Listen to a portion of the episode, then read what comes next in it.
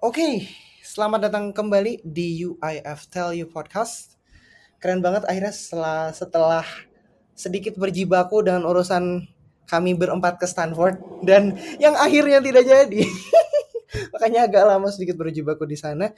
Akhirnya kita kembali juga mengudara untuk menyiarkan eh, konten-konten uh, ya daging-daging yang kita sudah persiapkan di uh, yang dan kita sudah janjikan juga di episode 3 kemarin. Nah, jadi sesuai schedule, sesuai jadwal, dan sesuai um, grand plan kita atau rencana besar kita, kita bakal pertamanya membicarakan tentang kepemimpinan. Sebenarnya ini istilahnya melalui leadership clinic.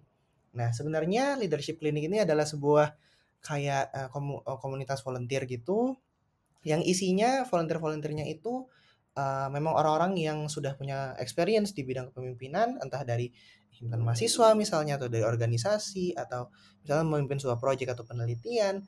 Nah, ini akan membantu dan memberikan suplemen ke teman uh, ke warga Telju khususnya mahasiswa yang sekiranya membutuhkan sesuatu spesialisasi gitu dalam kepemimpinannya atau sesuatu yang spesial enggak uh, umum seperti itu. Nah, jadi uh, di sini uh, aku sendiri Iga sudah kedatangan seperti biasa ada Kamel, ada Bang Him, terus ada Zahra yang sayangnya mikrofonnya bermasalah hari ini.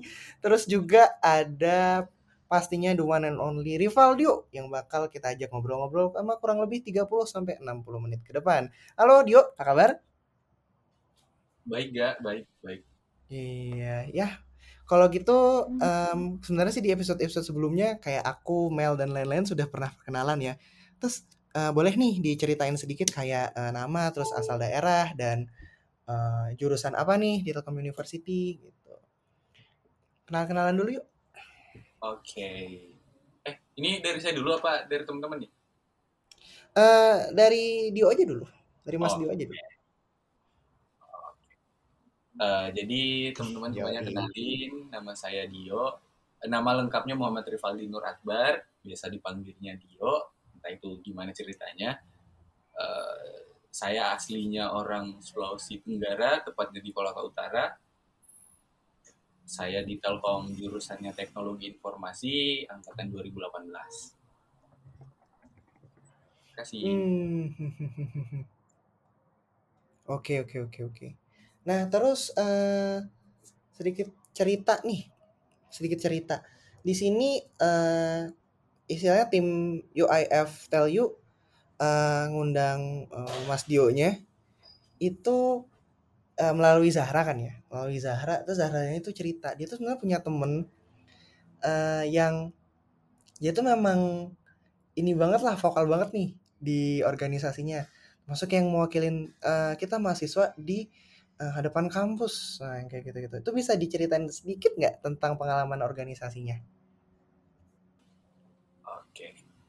mungkin uh, kalau dibilang pengalaman organisasi di lingkung di, di lingkungan kampus ini uh, mungkin pas maba dulu ada yang namanya staf muda dari BEM terus di UKM juga kita disambut dengan sangat baik sama kakak-kakak sedaerah akhirnya uh, ikut kumpul di sana. Ya awalnya sekedar kumpul-kumpul aja maksudnya karena memang awal kita datang di sini nggak dikenalkan sama organisasi uh, itu secara spesifik, cuman bagaimana caranya kita hidup di Bandung, bagaimana caranya kita uh, apa namanya uh, kuliah dengan baik. Mungkin hmm. itu uh, awal, maksudnya semua orang yang pernah menjadi mahasiswa mungkin itulah hal-hal yang pertama kali, apalagi orang-orang perantau kayak saya, mungkin teman-teman juga uh, perantau di Bandung, akhirnya awal-awal itu dulu yang diajarkan uh, mungkin nanti setelah semester satu akhir awal semester dua lah mulai berusaha mengenal organisasi karena memang sudah menjadi kebahas uh, apa sudah menjadi kebiasaan mahasiswa untuk mm-hmm. terlibat di dalamnya gitu. Jadi awalnya dulu saya masuk di staf muda, terus di UKM juga iya, uh, akhirnya berkecimpung terus menerus terus menerus tapi uh, di lain sisi juga akademik tetap jalan gitu. Hmm mantap kalau, banget ya. kalau akhir-akhir ini kayak uh, mungkin terakhir sampai kayak di BEM gitu. Maksudnya tidak lagi menjadi uh, staf muda tapi memang uh, sebuah sebuah sosok fungsionaris yang memang uh, hmm. posisinya fundamental di sana. Maksudnya sampai di titik itu pun juga banyak proses yang harus dilewati begitu kalaupun mau disebutkan satu-satu memang sudah uh, terlalu banyak perjalanan-perjalanan uh, yang harus diceritakan gitu.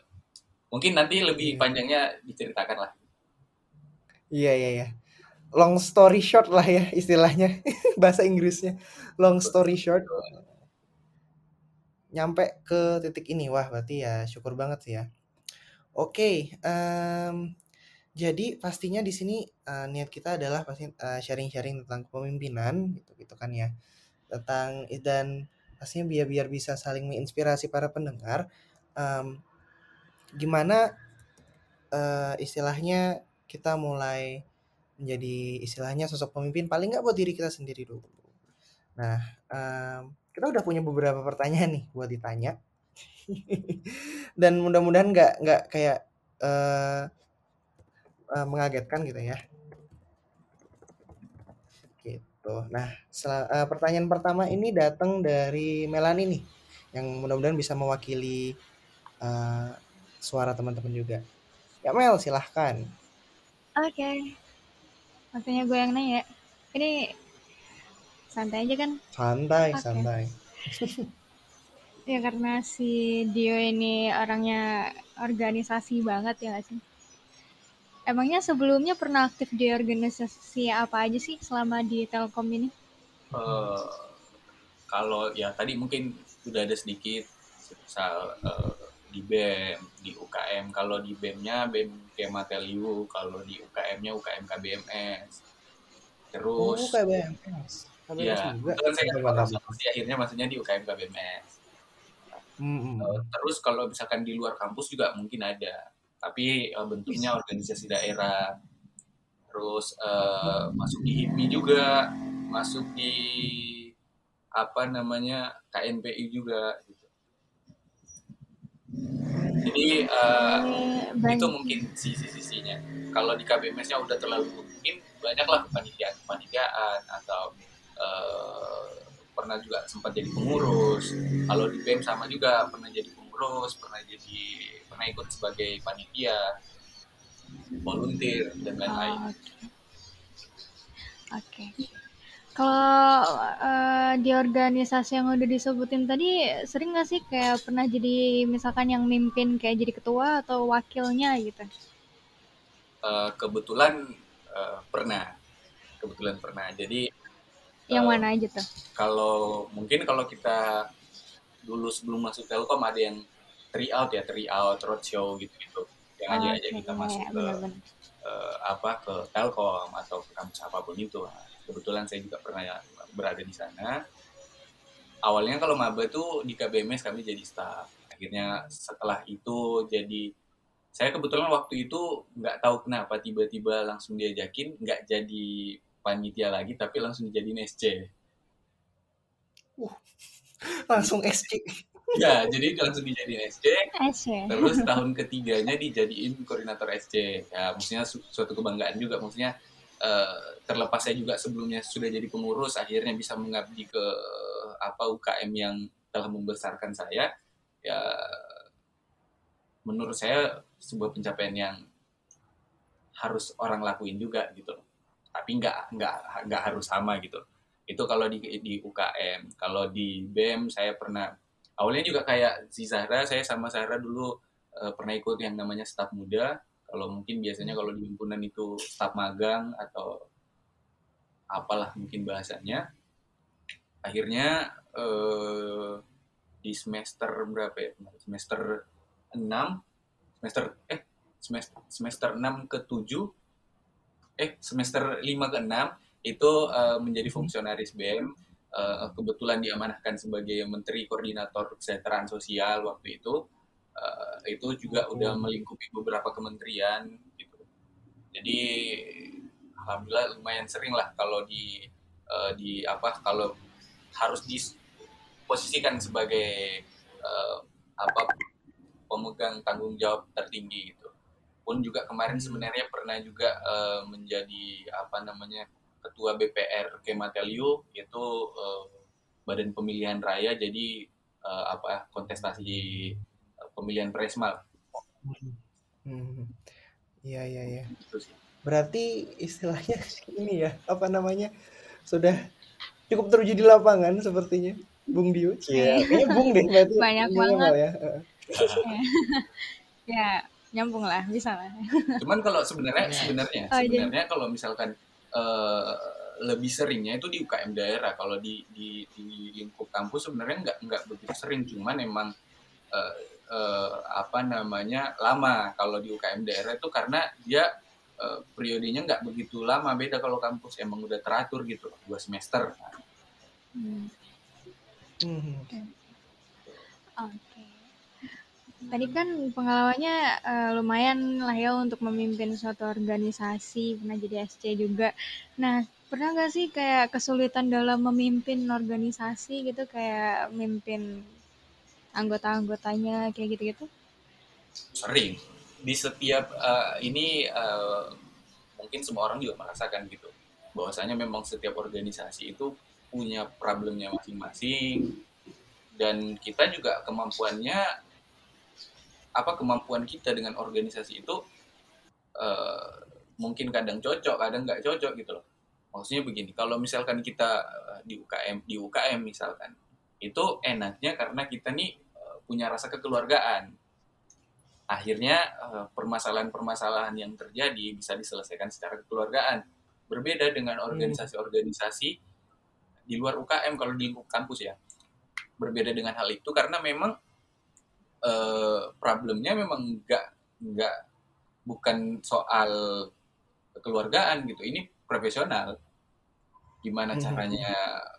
Mungkin teman-teman juga sering rasain masalah telat aja gitu kita mau buat kegiatan apa telat begini-begini aja jadi sebuah masalah gitu mm.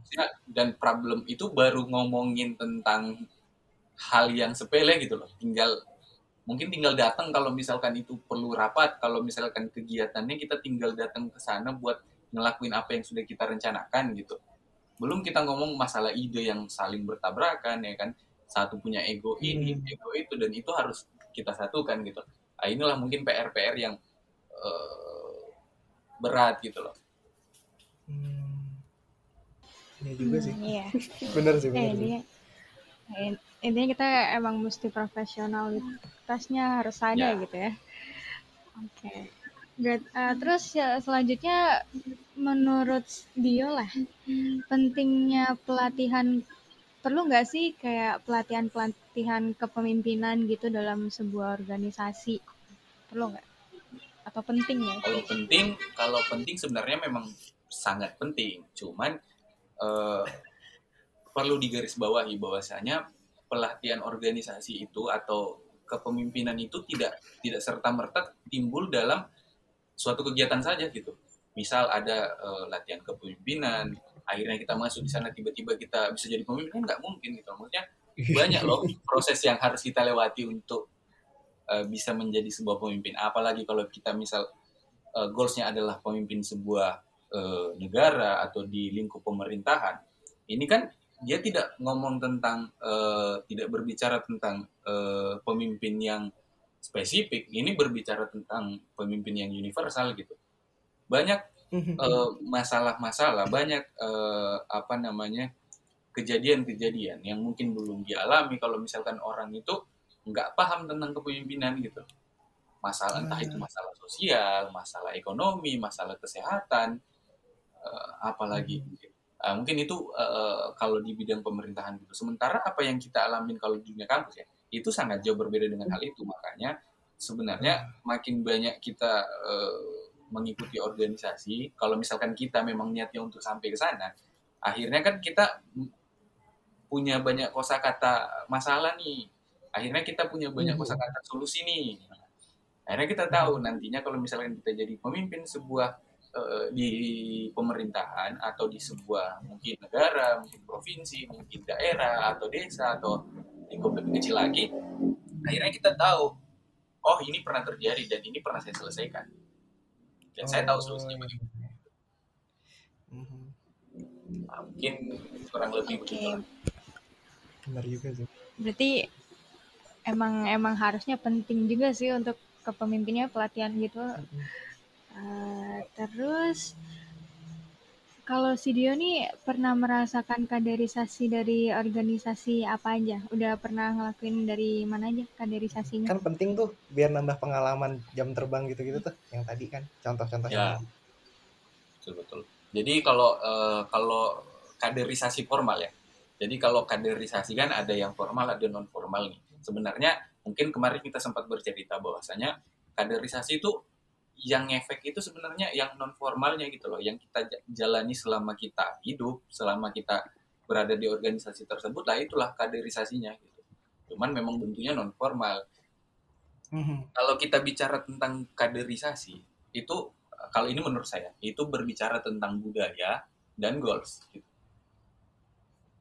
Kaderisasi itu tentang apa yang mau kita eh, apa ya mau mau kita buat gitu misal hmm. saya masuk di KBMS saya itu harus menjadi seperti apa, saya masuk di BEM itu harusnya seperti apa gitu. Nah inilah bentuk kader saya yang seharusnya gitu. Gimana caranya kita membentuk karakter seseorang akhirnya sesuai dengan apa yang kita inginkan gitu. Hmm. Mungkin, uh, kalau mungkin kalau uh, ke pertanyaannya kalau di KBMS saya juga dulu pernah ikut uh, apa namanya dulu PKB pengenalan uh, keluarga baru di KBMS. Kalau oh, di BEM iya. itu latihan dasar kepemimpinan mungkin terus oh. uh, beberapa pendidikan formal misal uh, apa sih namanya uh, saya lupa intinya aksi-aksi gitulah. Uh, uh, uh, uh. Jadi memang mungkin ada istilahnya sepakatnya. Gitu. Ya, itulah mungkin jadi kalau berbicara kaderisasi ya ada yang formalnya ada yang non formalnya hmm. iya iya iya. Oke. Minum ya ya. Maksudnya aku aku aku jadi agak ter gimana ya kayak oh iya juga ya sebenarnya selama uh, ini tuh kita juga uh, uh, dalam proses pembelajarannya kita kita juga merasakan uh, sebenarnya kaderisasi ya. Ketika minimal adalah ketika kita memasuki lingkungan uh, belajar yang baru atau lingkungan kerja yang baru gitu kan. Uh, seperti kalau di kantor tuh istilah kayak probation lah ya mungkin dari satu paling cepat satu minggu atau satu bulan sampai tiga bulan atau bahkan setahun kayak gitu. Jadi uh, memang sebenarnya sudah selalu melekat karena karena pentingnya itu gitu kan. Jadi uh, tinggal kayak kita uh, menghitung satu-satu ke belakang aja kadang gitu ya dia. Iya, oke. Okay. Hmm, lalu selanjutnya juga ada beberapa pertanyaan yang dihimpun sama Ibrahim dan ini nih uh, memang uh, pertanyaan cukup spesifik mengenai kaderisasi atau kepemimpinan gitu gitu ya. Maksudnya uh, nggak bukan kepemimpinan ya sorry, lebih di kaderisasinya kayak gitu. Oke, okay. Ibrahim. Ya, halo, halo. Oke, Dio, silakan. apa kabar Dio? Iya, iya, ya, gimana? Nah, ya. Uh, jadi kan tadi kamu udah ini nih, udah uh, ngomong soal kaderisasi di berbagai apa organisasi gitu kan. Tadi kamu ikut KPMS, ada ikut BEM gitu-gitu. Nah, kalau menurut kamu nih uh, apa ya? Apa pengalaman yang mungkin paling berkesan gitu selama kaderisasi? Mungkin saat KBMS atau mungkin BEM atau bahkan e, di keduanya gitu. Kalau pengalaman sih sebenarnya eh, pengalaman eh, pengalaman paling berkesan ya sebenarnya iya. setiap e, lini kaderisasi di setiap momen-momen tersebut semuanya juga berkesan gitu. Artinya mereka hmm. punya coraknya masing-masing, mereka punya budayanya masing-masing yang e, hmm. harus kita ingat gitu hmm. uh, apa ya? Kalau dibilang paling berkenang ini apakah pada saat saya uh, men, apa di kader atau mengkader gitu? Mungkin itu dua hal yang berbeda ya. Hmm, kayaknya yang pas uh, di kader dulu deh. Kader dulu. Iya benar. Jadi kalau di kader mungkin pada saat saya ini dapat pengetahuan baru. Itu kalau menurut saya maksudnya karena memang pengetahuan pengetahuan adalah awal dari segala-galanya akhirnya kalau saya dapat ilmu baru atau pengetahuan baru mungkin itu yang yang sangat mungkin orang tuh kadang ya kadang mikirnya eh, dalam sebuah organisasi itu serunya tuh kalau ngumpul-ngumpul apa segala macam. Saya lebih suka aja kalau misalkan itu kita ini berbagai berbagi pengetahuan gitu. Sama kebermanfaatan. Itu eh, sangat sangat bagus lah kalau menurut saya maksudnya sangat sangat wah Hmm, oh iya. iya. Berarti eh, dari Dio sendiri ini yang memang berkesan itu sebenarnya eh, di bagian berbagi itu ya, berbagi pengetahuan, ya berbagi pengalaman gitu ya. intinya di bagian berbagi nih apakah itu berbagi ilmu berbagi intinya berbagi karena iya. kalau nggak dibagi maruk jatuhnya kan benar benar benar. Nah, terus eh, kalau Dio ini kan tadi eh, bilang nih kalau apa namanya kaderisasi masing-masing organisasi itu berbeda-beda nih kan. Eh, dia punya eh, apa namanya punya pengalamannya masing-masing. Maksudnya caranya dia ber apa ber- caranya dia di kader, caranya dia melakukan kaderisasi itu berbeda-beda nih. Nah kalau eh, eh, setiap organisasi itu sih ada nggak sih kayak karakteristik gitu kan? Karakteristik eh, apa namanya kaderisasi itu saat ya tadi eh, pelatihan kepemimpinan dan sebagainya. oh iya Eh, kalau itu pasti ada karakternya Eh, setiap organ setiap eh, kalau kita ngomong di kampus ya maksudnya biar relevan sama kita semua Iya. biasanya di himpunan di himpunan itu setiap Hmm. organisasi setiap himpunan itu punya corak kaderisasinya masing-masing gitu Mm. misal teman-teman dari FTE yang biasanya kaderisasinya paling lama Itu bener sih. ya kan ya bermacam-macam. paling lama Apaan tuh? akhirnya membangun eh, saya juga nggak nggak tahu cuman kalau menurut saya dengan lamanya waktu ini temponya sebegitu lama akhirnya membentuk sebuah kekeluargaan gitu saya juga sadar bahwa Hmm. anak-anak FTE ini kekeluargaannya beda sama orang-orang fakultas lain gitu Hmm. Hmm. Siap siap. beda sama mungkin anak-anak FKB sama FEB yang cuma tiga hari udah kelar ya kan Hmm. Ya. Ya, ya, Iya, ya. itu terus Aduh, di sini boleh sebut merek nggak sih? Coba. semester semester dua nggak sih? Aku baru ingat. Kalau nggak salah mereka dulu itu semester 1 kayaknya udah di kader beda sama kita ya di semester 3 ya semester Iya, 3 beda. ya Jadi masing-masing organisasi beda. Eh, ka- kalau yang kalau setahu aku yang ilmu komunikasi itu sudah di kadernya dari semester istilahnya satu mau kedua atau dua di awal dua awal Iya ya sekitar itu gitulah Sa- satu kedua mungkin Nah, dan itu jaraknya cuma ya tiga hari seminggu paling lama mungkin Mm-mm. Hmm. dan Terus itu kalau- dia tidak tidak ada tekanan-tekanan eh, apa namanya eh, mental gitu Mm-mm. Kalau kita kan banyak nih yang kayak senior-senior marah-marah akhirnya yang dibangun militannya Eh, maksudnya militan yang di sini bukan militan yang itu ya bukan yang Hmm, ya, perang tahu. perang ya kan iya Hmm. militannya kan militan-militan yang kekompakan tentang gimana caranya kita nih satu gitu loh. Kalau ditanyain apa jawabannya sama. Mm-mm. Kayak militan ya. Kayak apa sih kalau kalau di BUMN itu jiwa korsanya gitu Iya, iya.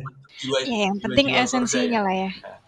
Jadi kalau ada anak teknik, kalau misal di FIT juga kayaknya lebih lebih serius dia. Jadi kader perkaderannya itu dibentuk eh, dua kali. Akhirnya kalau misalkan mau nyalonin gubernur itu harus melewati eh, beberapa kaderisasi gitu. Hmm. Ini itulah eh, apa corak-corak dari masing-masing himpunan fakultas. Ya, ya benar-benar. Jadi eh, benar ya, setiap organisasi ini punya karakteristiknya sendiri-sendiri gitu. Eh, Ya. Dan eh, Dan kita itu yang bikin yang berkesan mau ya nggak sih mau, iya ya, betul. Itu yang bikin berkesan dan mau nggak mau kita juga harus menghargai gitu kan masing-masing apa namanya eh, jenis-jenis kaderisasi ini gitu dari masing-masing organisasi. Gitu.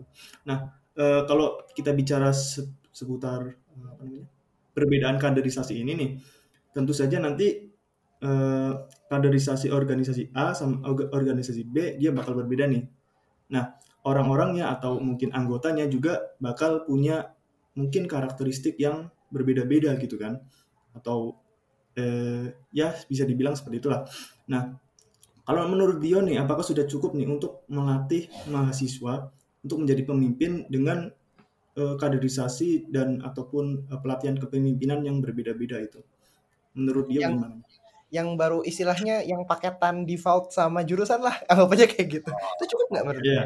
Ya, kan dia berbeda-beda nih, pasti orang-orang juga. jurusan lah ya. Iya. atau Apakah paket kita dalam Telkom lah kan pastinya di PKKMB itu kan juga salah satu bentuk kaderisasi maksudnya Ya, yang membentuk kita menjadi mahasiswa Telkom yang gimana gitu kan terus di jurusan lalu ada di eh, apa namanya eh, kelompok daerah kayak gitu gitu itu kira-kira cukup nggak dengan paketan yang seperti itu?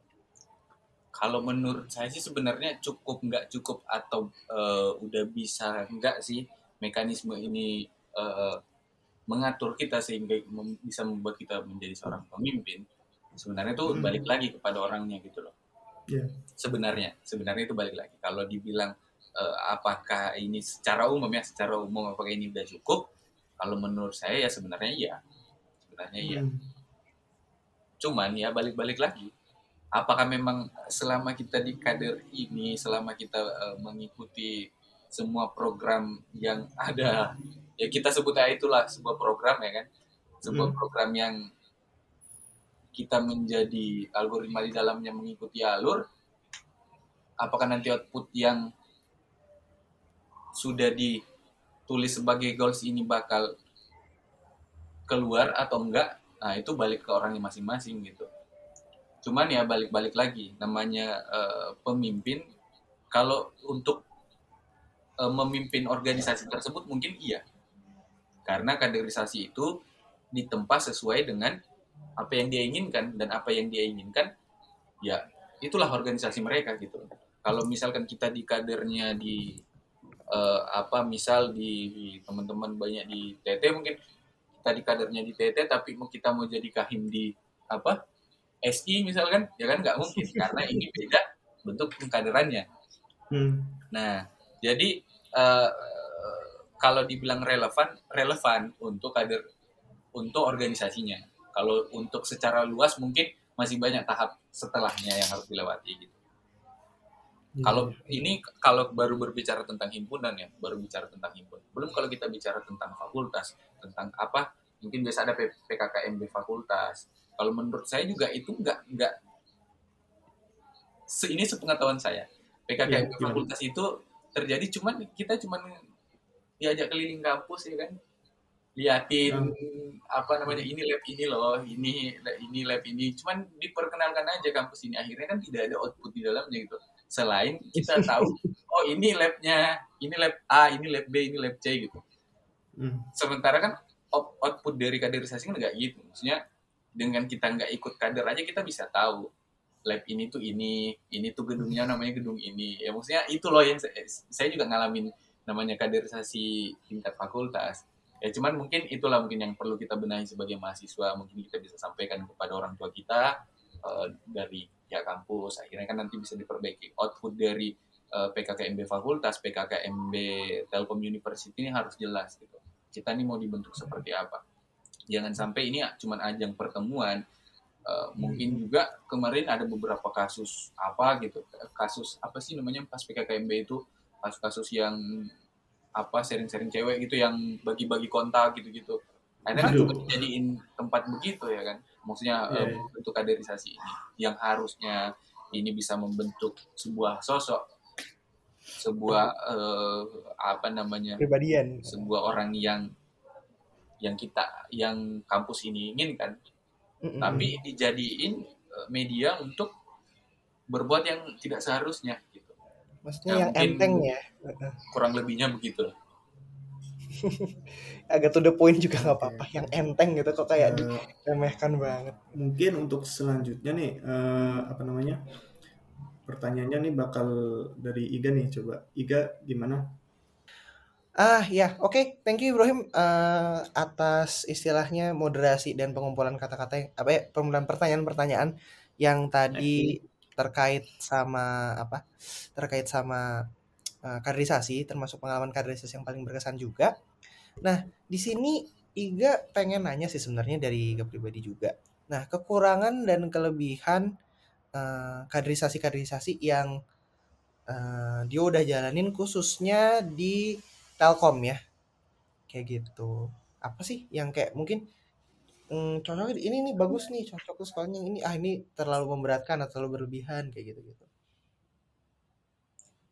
kalau kelebihan sebenarnya yang terjadi ini di Telkom itu cuman ada eh, ya kelebihan sudah sangat banyak lah kalau dibilang kelebihan. Cuman kalau kita bicara tentang kekurangan mungkin eh, kalau secara Telkom universal Telkomnya sendiri kekurangannya mungkin karena kita nggak aktivasiin namanya PUK itu pedoman umum kaderisasi.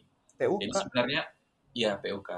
itu itu buku gitu apa gimana Eh, s- eh, ibaratnya itu ada kayak mungkin biasa kita kan kalau musyawarah tuh bahasnya ADART, Mm. ada bahas GBH, oh ada namanya PUK yang harus sebenarnya diselesaikan terlebih dahulu. Cuman ini nggak tahu tuh udah lama banget. Ada, ada sih ada. Cuman itu kan udah zaman kapan tuh dan itu juga nggak diterapin gitu. Akhirnya eh, tidak ratanya eh, pengkaderisasian. Ini berbicara tentang waktu gitu. Kalau menurut Hmm. aku ya kekurangannya di situ karena kita ini nggak rata masalah waktunya aja. Masalah eh, kaderisasinya bagus semua semua kaderisasi bagus kok. Cuman itu aja. Mungkin kalau kita di teknik eh, nanti tingkat dua, kalau anak-anak di depanin tingkat satu, akhirnya kan beda. Maksudnya kita di belajar tentang organisasi itu harus di tingkat dua, sementara mereka yang anak di kampus apa teman-teman di FKB, FEB, FIK dan FIT ini udah belajar organisasi itu udah tingkat satu gitu. Hmm. Nah, mungkin inilah yang yang seharusnya disetarakan aja. Entah nanti anak-anak eh, eh, di depan ini yang mengikuti ke teman-teman di teknik atau anak-anak teknik yang menurunkan egonya untuk kaderisasi lebih awal. Hmm, hmm, hmm. Mungkin itu sih se- secara secara garis besar eh, mungkin apa namanya eh, kekurangannya. ya. Akhirnya kan eh, kita nih eh, mau berorganisasi eh, misal di BEM, misal eh, di apa namanya eh, di organisasi lingkup kampus ini kadang menyertai aturan-aturan misal udah lulus osjur Nah, sementara kita kan harus lulus osjur itu kalau kita di teknik tingkat dua kalau anak-anak di eh, apa kampus depan ini tingkat satu gitu. Akhirnya mereka punya kesempatan lebih dahulu untuk eh, eh, apa namanya eh, ikut di organisasi lain gitu. Karena ada syarat itu tadi lulus osjur Hmm, jadi misal kayak ada syarat kunci dan yang lulus misalnya anggap let's say namanya osjur gitu ya lulus dari situ atau uh, uh, uh, uh, dari apa istilahnya lulus dari situ dan cuman bisa lulus dari situ dulu harus lulus itu baru bisa berorganisasi uh, Ya. lebih dalam lagi gitu kan dan itu itu Ya. aja nggak kompak gitu ya ya maksudnya sekedar itu toh aja kok nggak bisa dikompakin gitu loh masalah ini masalah entah ini masalah ego atau bagaimana mungkin orang eh, nggak nganggap ini sebuah masalah cuman kalau saya yang eh, melihat ini secara helikopter view lebih luas Mhm. lagi akhirnya ini eh, merugikan salah satu pihak dalam beberapa kasus. Gitu. sebenarnya kan itu ada contohnya nggak ada si kasus? misal eh, contoh kasusnya.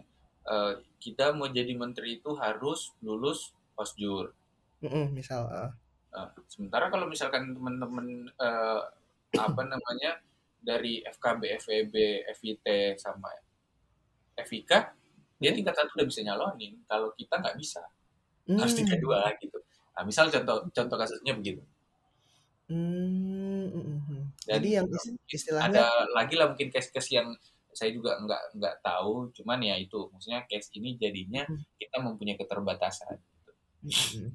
Jadi kayak mungkin dilihat tanda kutip ya, eh, tanda kutip dilihat di awalnya tuh kayak ah ini bukan masalah yang begitu besar, jadi mungkin tidak eh, begitu diper- eh, entah tidak begitu diperhatikan atau eh, istilahnya dilihat diperhatikan, tapi prioritasnya entah urutan keberapa seperti itu untuk Ya. meng- istilahnya sinkronasi antar organisasi ini baik himpunan mahasiswa dan yang lainnya gitu ya. ya betul sekali Hmm. itulah mung- mungkin teman-teman ini juga eh, entah mereka teman-teman ini nggak belum merasakan atau udah merasakan tapi nggak prioritasin tadi eh, mungkin saja memang eh, ini udah jadi aturan dari fakultas masing-masing misalkan atau prodi masing-masing Nah, itu itu dia karena memang uh, uh, tidak pernahnya dibahas PUK ini akhirnya kita nggak pernah bahas loh masalah ini oh. cuman sekedar jadi masalah gitu. Iya ya, yang masalah yang memang belum pernah dibahas dan ya. itu berarti juga terbentur sama tanda kutipnya atau istilahnya ya otonomi dari masing-masing apa fakultas gitu ya? Ya itu juga ngaruh ngaruh di situ juga. Cuman kan uh, sebenarnya kalau misalkan uh, teman-teman dari kita mahasiswa sudah membahasakan itu dan sepakat untuk uh, uh, menyepakati sebuah PUK misal aturannya A, B, C, dan D, kan kita bisa uh, tinggal disampaikan aja kepada orang tua kita di kampus ini bahwasanya begini loh Pak sebenarnya yang lebih bagus. Akhirnya kan uh, dosen atau dekan, kaprodi, bahkan rektor, warek itu akhirnya kan terbuka pandangannya gitu. Kalau misalkan dengan hmm. kondisi begini kita nggak bisa eh, belum pernah uh, bahas masalah ini, kita juga mengadakan audiensi akhirnya kan tidak ada bekal gitu loh, tidak ada pembahasan yang mau kita hmm. sampaikan, tidak ada masalah yang bisa kita sampaikan karena belum pernah kita bahas. Ya, sudah terlanjur tidak dibahas ya, kayak gitu ya, istilah. Jadi, Jadi poin pertamanya kan uh, mungkin udah banyak lah masalah-masalah yang terjadi, cuman uh, permasalahannya kan karena kita bahas masalahnya ini belum pernah gimana caranya kita cari solusinya gitu.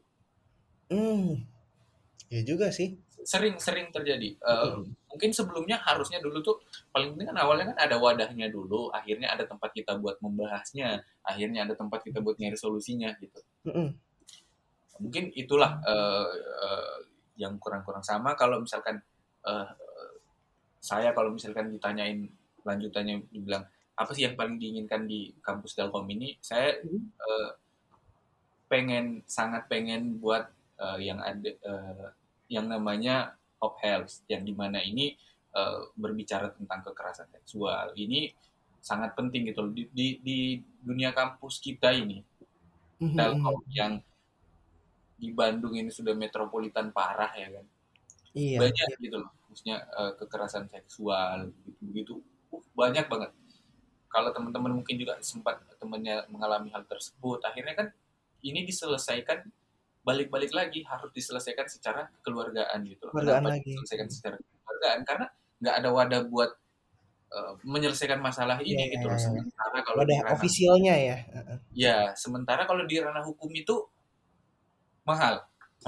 Hmm, hmm. nah, kalau di ranah hukum itu mahal kalau masalah kekerasan seksual. Karena itu uh, beda sama beda sama misal kasus pemukulan atau kasus-kasus uh, fisik hmm. lainnya itu visumnya nggak nggak semahal kalau kita kekerasan seksual oh iya iya ya apalagi kalau uh, apa namanya ke psikiater ya kan dan itu hmm. berkepanjangan masalah seksual kan bukan hanya tentang fisik tapi tentang mental juga sangat hmm. ngaruh ini ya hmm. wadah-wadah seperti inilah sebenarnya yang kita butuhkan cuman hmm. kok ini nggak ada kok ini nggak pernah dibahas ya karena nggak ada wadahnya. Kok ini nggak pernah dicari solusinya karena nggak pernah dibahas masalahnya. Dan kenapa masalahnya nggak pernah dibahas? Karena nggak ada wadah buat membahasnya gitu loh. Pun kalau misalnya kayak kita begini nih kita kan sedang membahas masalahnya nih. Tapi apakah kita pantas buat membahas itu? Ya kalau dibilang pantas pantas. Tapi ketika kita mau buat aturan kita nggak pantas. Kita siapa gitu loh? Sekumpulan iya, enggak, jadi nggak ada call to actionnya gitu ya? Nggak ada ya, aksi dari hasil diskusi gitu. Uh, ya dan kita nggak punya legitimasi buat uh, ngangkat apa yang kita bahas gitu Masa kita hmm. sekumpulan mahasiswa yang sedang membahas itu dan mau membuat aturan kan nggak mungkin harus ada lembaga khususnya gitu mm-hmm. untuk hmm, membahas hal tersebut. Iya dan mungkin yang memang sih. oh iya berarti uh, istilahnya memang mungkin ada beberapa masalah uh, bukan masalah atau mungkin ya bukan cuma masalah ya kadang berarti juga ada kesenjangan.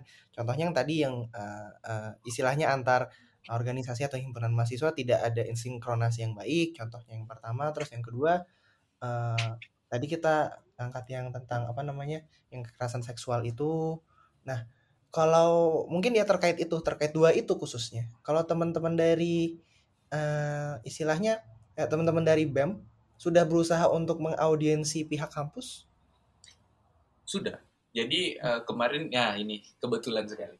Kebetulan sekali saya di BEM-nya uh, uh, apa Menteri Koordinator Kesejahteraan Sosial yang di bawah yang di mana itu ngambilnya eh, ada eh, sama Kementerian Kesejahteraan eh, apa Pengabdian Masyarakat, Lingkungan Hidup dan Pemberdayaan Perempuan. Mm-mm. Kebetulan di pemberdayaan perempuan ini kemarin sempat kita bahas eh, sudah menginisiasikan dan sudah apa namanya eh, eh, mencoba audiensi sama kampus dan itu kampus juga sangat eh, sepakat dengan diadakannya hal itu. Terus kita audiensikan lagi ke Hope Helps.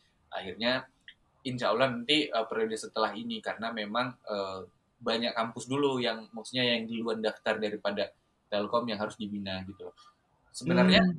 nggak harus Hope Help sih, banyak kok lembaga-lembaga lain yang Hmm. uh, apa namanya yang bisa menjadi wadah. Cuman kalau di lingkup mahasiswa memang Hope, Helps ini uh, udah terkenal dan ini juga benar-benar uh, diawasi gitu loh.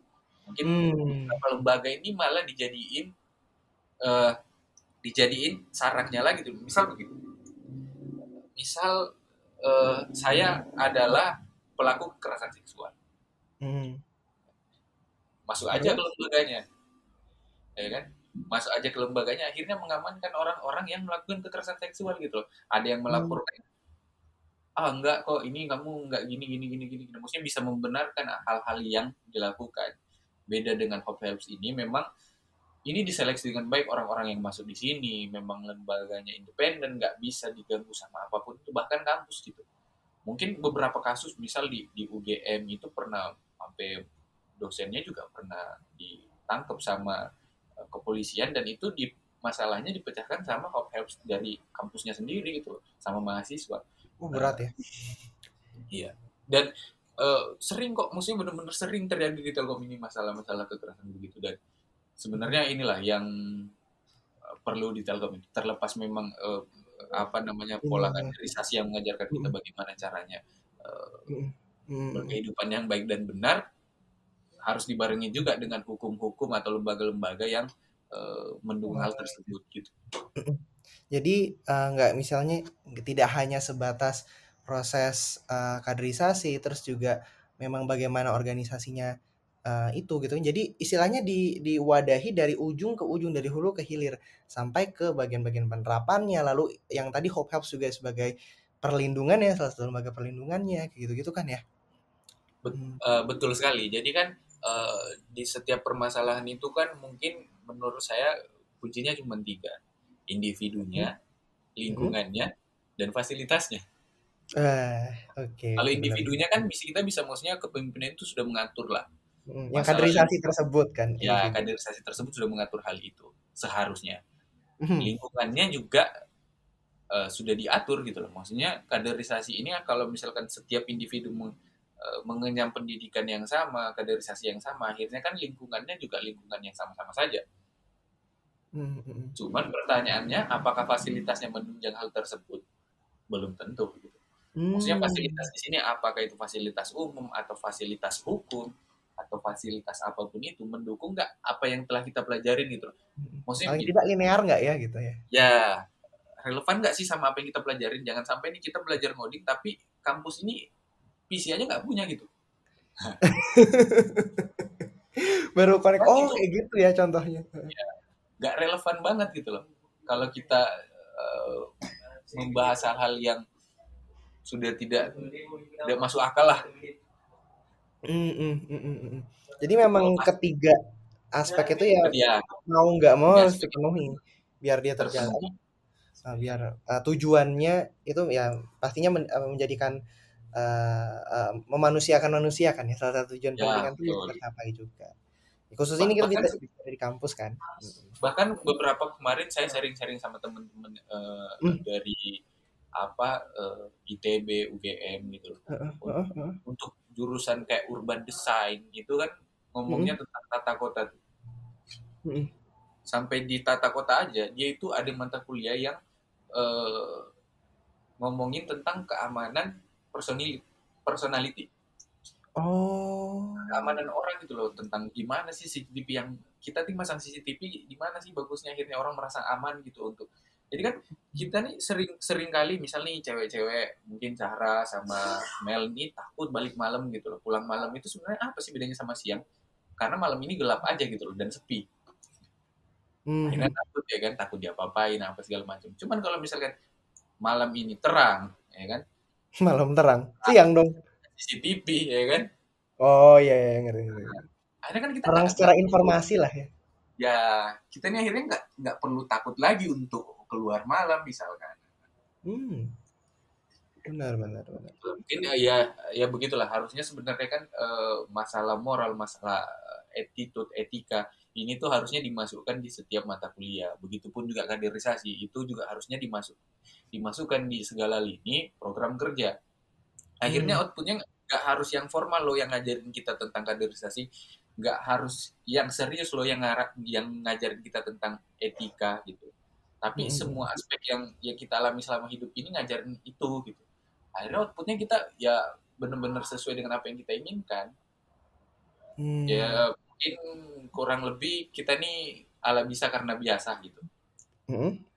perlu dibiasakan aja Hmm, Perlu. udah di kehidupan sehari-hari kita Iya, melakukan iya. hal tersebut Iya iya iya. iya. besar kemungkinan kita bakal melakukannya di hal-hal yang lainnya Hal yang lain juga. Oke oke oke. Ngerti ngerti. Oh iya ya benar juga sih ya. Berarti eh itu istilahnya mungkin salah satu benang merah utama dari percakapan kita hari ini ya. Betul Jadi kayak eh, jadi istilahnya mungkin kad- kaderisasi itu nggak cuman kayak mentok-mentok di organisasi atau pembentukan individu tanda kutip individu baru aja gitu kan. Tapi itu juga sebenarnya adalah proses berkesinambungan gitu yang nanti impactnya itu ya tidak hanya sebatas yang organisasinya itu tapi di ruang lingkup yang lebih besar lagi. Kalau kita tadi bicaranya misalnya kampus kayak gitu. Keren juga ya.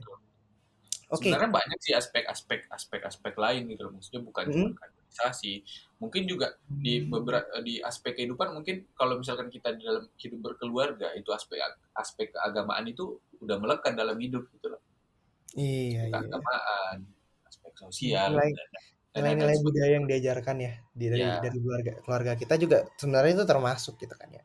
ya Oke, betul. Wih, benar juga sih. Eh, keren juga value-nya. Terus eh, selanjutnya nih, eh, ini Iga juga dapat misalnya mungkin ya banyak titipan pertanyaan atau teman-teman yang ngobrol sama Iga kayak gini, Mas Dio. Istilahnya mungkin tips memilih eh, kaderisasi organisasi atau memang atau istilahnya mungkin karakter organisasi yang cocok atau bagus untuk kita itu seperti apa ya?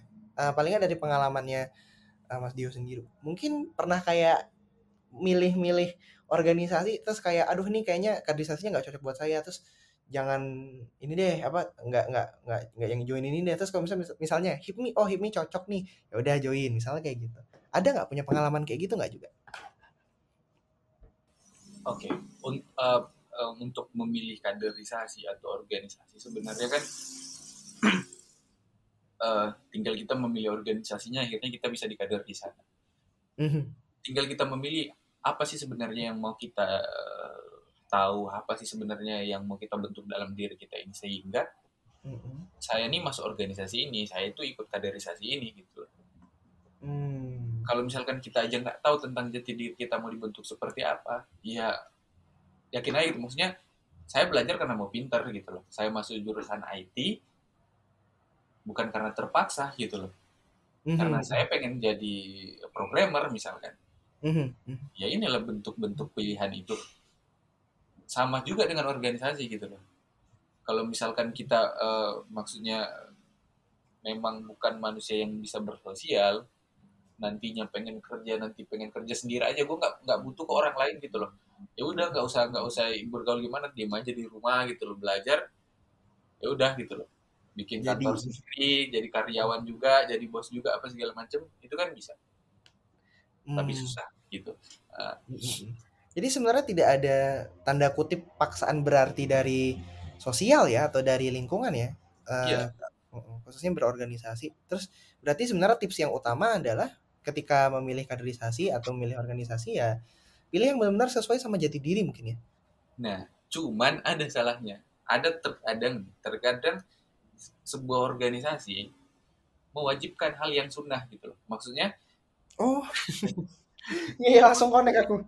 Maksudnya begini misal Hmm. orang tidak wajib loh masuk himpunan gitu loh Iya, Tapi iya. kenapa kalau dia nggak masuk himpunan, ibarat dia itu pendosa gitu. Kayak di ah lu nggak naik himpunan gini gini gini gini. Hmm. Hmm. di agama pun itu dilarang gitu loh. Maksudnya yang wajib wajib, sunnah sunnah gitu. Gak Iya, pernah iya. kita mewajib-wajibkan hal yang sunnah, mensunnah sunnahkan hal yang wajib gitu. Wah, bahaya justru nggak sih? Nah itu dia. Bah itu jadi apa namanya kesalahan dalam berpikir gitu loh. Entah Hmm. ini seniornya pengen misal nih di, di tataran himpunan seniornya sangat pengen oh himpunan saya pengen gede, pengen banyak adik-adiknya di situ. Iya maksudnya buatlah himpunannya sehingga itu semenarik mungkin. Akhirnya orang-orang ini bisa masuk. Bukan maksa orang-orang buat masuk di situ ya kan?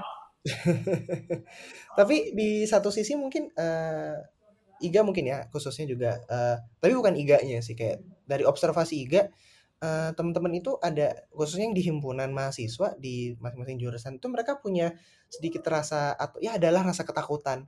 Kayak aduh kalau misalnya anggota sedikit gimana atau nggak ada anggota gimana? Gitu. Jadi kayak eh, mungkin istilahnya mulai mulai berpikir untuk menghalalkan segala segala cara dan mulai melakukan persuasi internal gitu ya ke ke ke masing-masing individu yang sekiranya menurut mereka cocok kayak gitu. Nah, jadi mungkin dari sisi yang pemimpinnya nih atau yang uh, dari secara organisasional uh, gimana ya kita menghadapi dilema tersebut? Paling nggak mungkin pengalamannya Dio deh, apalagi kan Nah, di organisasi ini besar juga. mungkin ini secara khusus buat nanti calon-calon pemimpin atau seorang orang pemimpin di tataran Nah, kampus. iya, Nah, iya. Mungkin inilah yang yang mungkin bisa saya uh, sharing gitu loh. Kalau setelah itu kan saya juga belum mengalami.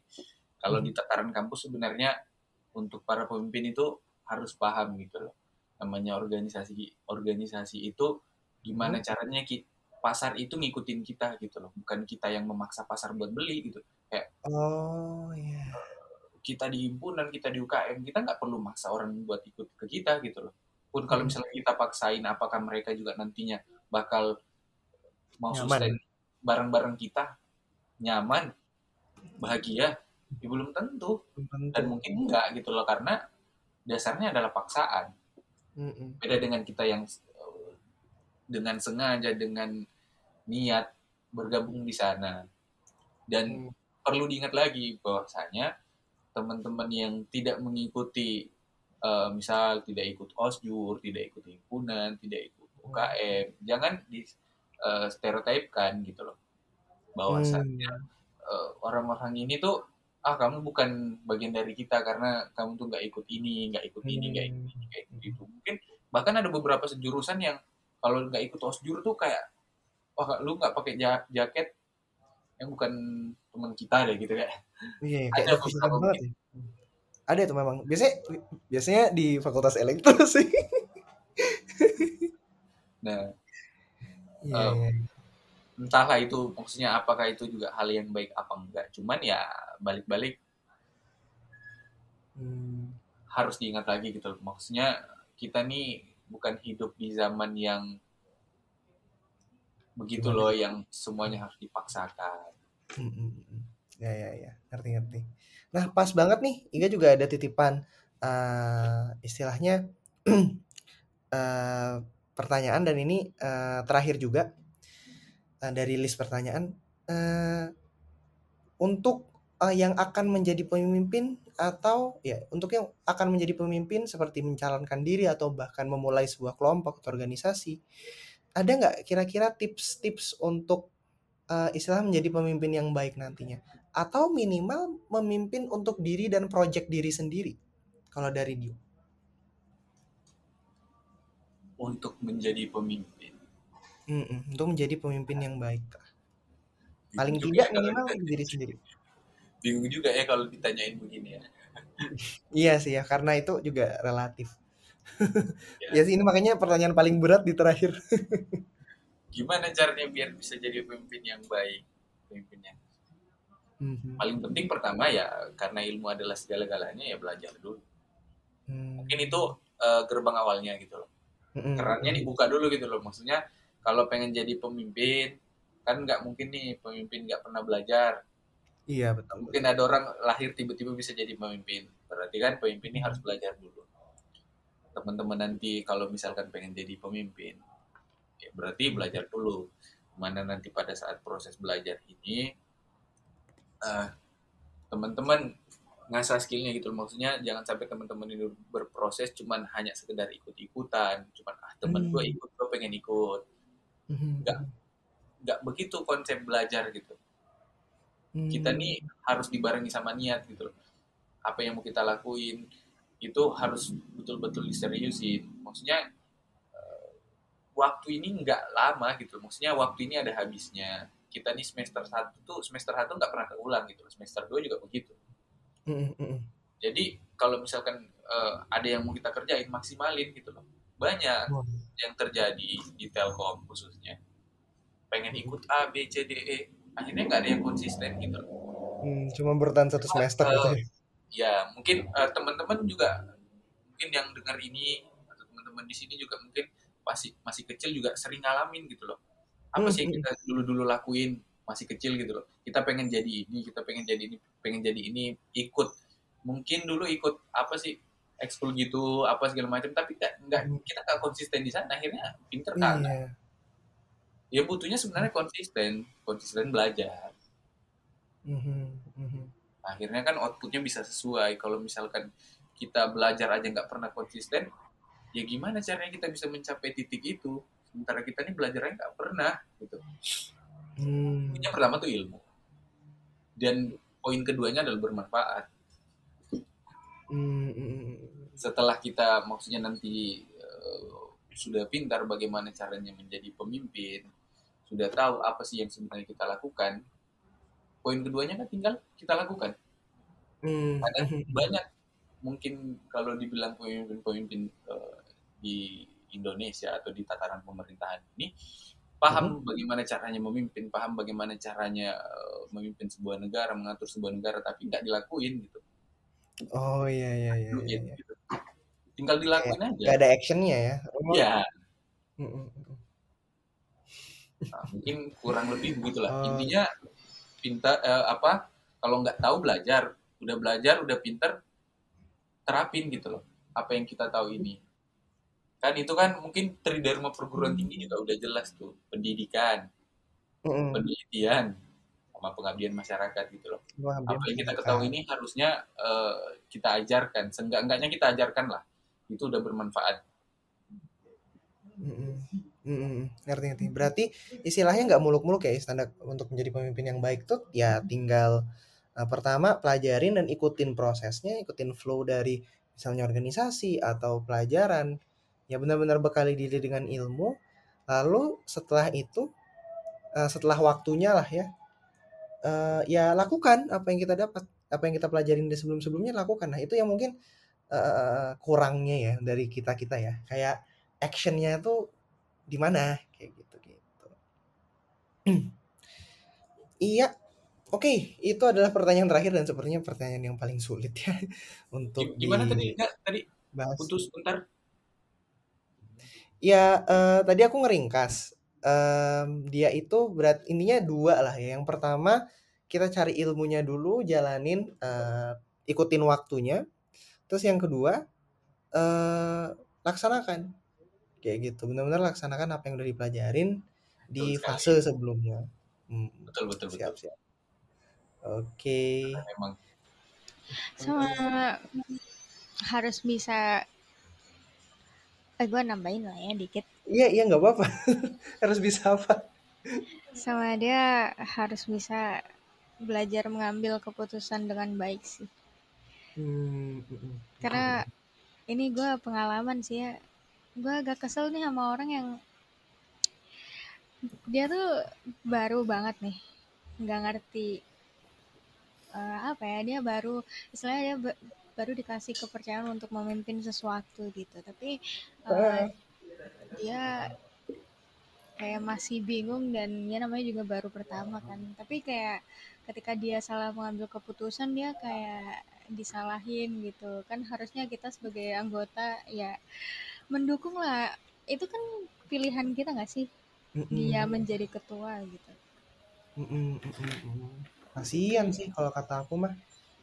ya. Kayak maksudnya beban individunya dia dan beban istilahnya beban secara kelompok jadi kayak ke pressure banget ya.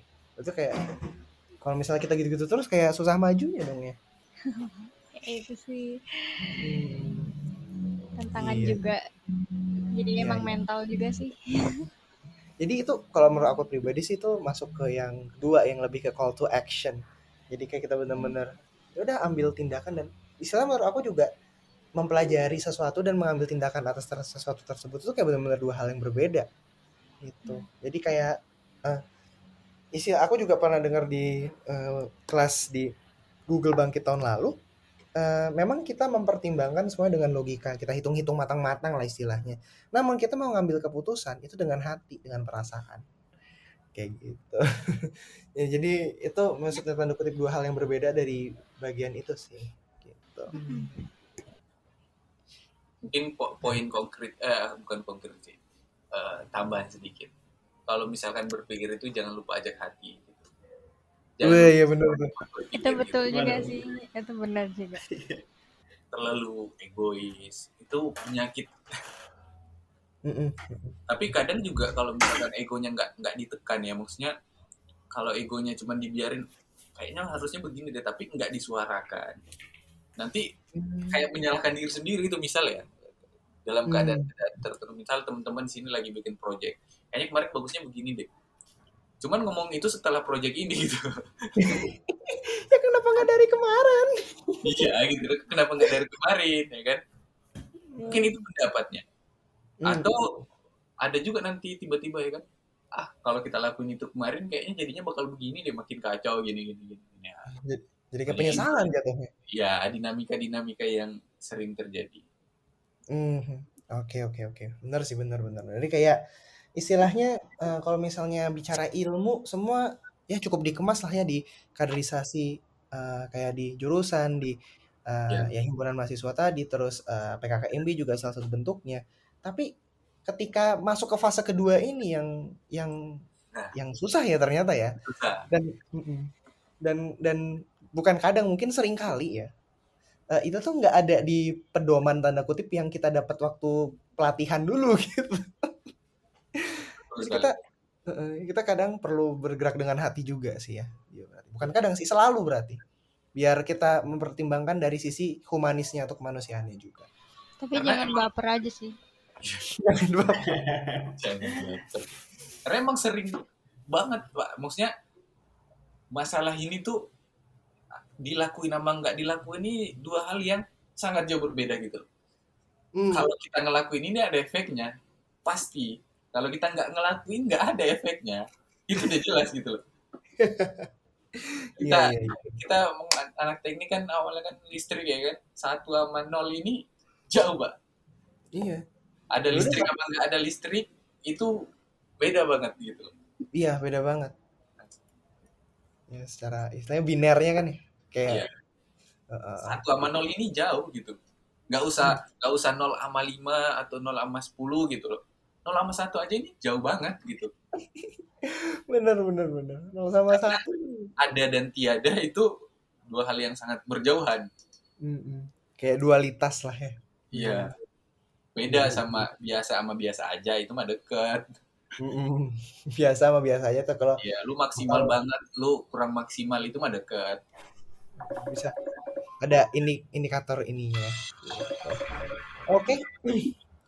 um, I think biar kita nggak kepanjangan juga uh, terima kasih teman-teman kalau misalnya sudah cukup meramaikan diskusi kita uh, malam ini yang kalau diakumulasi sekitar 60 menit sesuai sesuai skrip. Oke, terima kasih juga khususnya buat Dio nih, buat Dio yang sudah yeah, bisa udah bincang cukup banyak dan jujur aja kita yang istilahnya yang bermainnya di antara uh, jur, apa jurusan dan paling cuma beberapa antar jurusan jadi tahu sebenarnya sudut pandang atau cara berpikir orang-orang yang mewakili kita sebagai mas apa ma, sebagai mahasiswa dan ke uh, ke kampus itu seperti apa ternyata. Karena memang semua sudah diusahakan tapi ya ya memang uh, memang ada usaha yang perlu continuous kan yang ada yang tidak terputus tadi gitu terima kasih terima kasih banget sekali lagi juga buat uh, teman-teman yang dengar pastinya terima kasih juga buat Mel buat Bang Him juga dan Zahra yang dari tadi dibungkam. Terima kasih, makasih ya dia ya udah mau datang.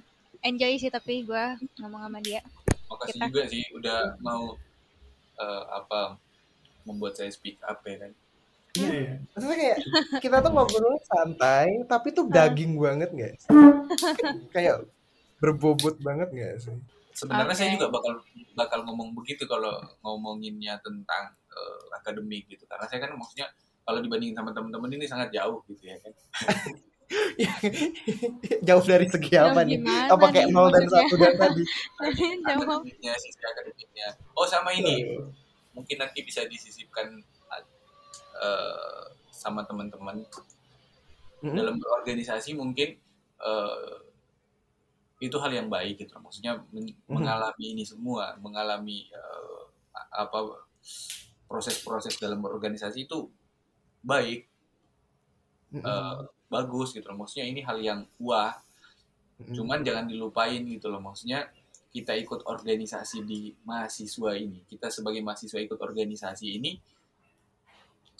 jangan lupain akademiknya gitu loh. Mungkin Ya, ini kan banyak orang-orang yang tersalin gitu loh fokus berorganisasi oke lah kalau misalkan nanti ada efek setelahnya tapi kalau enggak ya gimana gitu maksudnya masalah takdir itu enggak enggak enggak ada yang tahu gitu beda Iya. dengan kita di akademik ini yang memang harus ada yang ditempuh ada yang Hmm. Setuju. Betul. yang ditahu gitu karena kalau kita nggak jadi mahasiswa kita nggak bakal kenal organisasi tersebut gitu Nah itu, setuju banget. Jadi Sampai banyak yang terlalu fokus dengan organisasinya tapi melupakan yang namanya Oh, banyak yang kayak gitu ya. Eh, gue juga contohnya gue tahu waktu SMP tapi gue terlalu fokus sama osis nih. Sampai gue lupa akan miss Hmm. gue suruh keluar gue osis Ya. sama orang Eh, tua gue. sama itulah, Otu. maksudnya. karena kita kadang kadang lupa bahwasanya yang membuat kita ikut organisasi kalau kita sekolah osis kalau kita di kampus ini bem atau di himpunan atau di bem fakultas itu adalah mahasiswa Iya. Nah, akademiknya bobrok ya kan di DO gimana caranya kita Iya itu sih. Gue dulu fokus banget sampai lupa nih Setuju, akademis. sampai lupa gitu loh. Ya. pada amulanya. Mm-mm, Pada Pada permulaan. awal- awal cerita ya kan? Iya, iya, setuju, setuju banget. Nah, itu uh, poin penting juga buat teman-teman nih yang udah dengerin sampai menit-menit terakhir. Itu benar-benar dicatat banget. bisa deh. Iya. Terima kasih. Sampai detik terakhir pun masih ngebahas detik Sahra ngomong ya Ya. Oke, untuk episode-episode selanjutnya kita akan berusaha untuk membuat Zahra speak up ya. Tadi kan Dio sekarang Zahra biar bisa speak up. Oke, oke, terima kasih, terima kasih banget eh, hari ini sudah meluangkan waktu. Ini kalau misalnya di kenyataannya kita recording kita lebih dari satu jam ya. Mungkin kalau editing hasilnya memang satu jam, paling lebih dikit. Oh, jadi ya eh, berterima kasih atas apa yang direkam dan yang tidak direkam, eh, obrolan-obrolan yang seru kita yang eh, di luar dari topik kita hari ini juga. Eh, terima kasih jadi tahu kayak eh, ya benar-benar view yang benar-benar berbeda lah dari kita nih yang istilahnya oh, bocah-bocah yang mungkin kebanyakan belajar kayak gitu. Oke, em, that's it untuk episode eh, ini episode keberapa berarti ya? Episode keempat berarti. Kalau kita menghitung yang sebelum-sebelumnya, episode keempat dari UIF Tell Podcast dan untuk minggu ini materinya adalah eh, leadership clinic dan untuk selanjutnya akan ada project 220 yang di mana kita akan membahas eh, rasa syukur dari sisi yang berbeda. Kenapa dari yang berbeda? Karena nggak muluk-muluk gitu atau nggak tanda kutipnya ya bahasa kasarnya nggak cengeng-cengeng rasa syukurnya karena udah jelas kelihatan mungkin teman-teman juga sudah bisa mempersiapkan jawaban dari sekarang apa yang teman-teman syukuri dari eh, Februari 2020 sampai sekarang. Apa pun itu bisa dicatat di notes di handphone atau bisa di di voice note kayak gitu ya. Nah untuk kira-kira gestarnya siapa ya? Hmm, masih dirahasiain tapi pokoknya orangnya keren banget. Karena istilahnya menurut aku underrated ya. Jadi kayak sebenarnya uh, prestasi secara akademiknya bagus banget. Uh, dan nyari-nyari S2 ke luar negeri dan ya ya template orang-orang pintar Indonesia cuman kayak kurang disorot gitu tapi iya sedihnya gitu cuman eh, gimana ya cara bilangnya ya Eh, cara kakak yang satu ini untuk memberikan rasa syukur tuh bagus banget ya Oke, itu sedikit spillnya untuk episode selanjutnya. Sekali lagi terima kasih dan sampai ketemu di episode selanjutnya. Dadah. Dadah, makasih semua. Dadah semuanya. Kasih Dio, makasih Dio. Thank you, thank you. Terima kasih.